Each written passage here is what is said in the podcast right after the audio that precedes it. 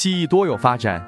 火土伤官适合的职业较多，艺术方面的工作就很适合这类命格的人。仁泽一道认为，他们对自己的事业比较有想法，有自己独到的眼光与行动力，这有助于事业往上升。伤官较重，为顽皮好动，在正常课业以外，尽量再让其学习一项或多项较为特殊的技艺，例如工艺、音乐、绘画、运动、科技等，将伤官本有的习性引导到正轨的途径上，以后才会有很大开展。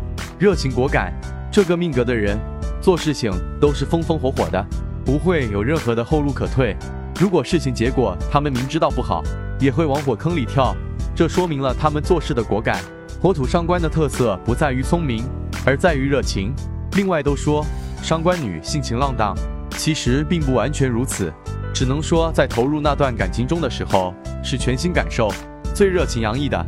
仁泽一道认为，一木如果身弱又不从格的话，很难真正热情的起来。男女都如此。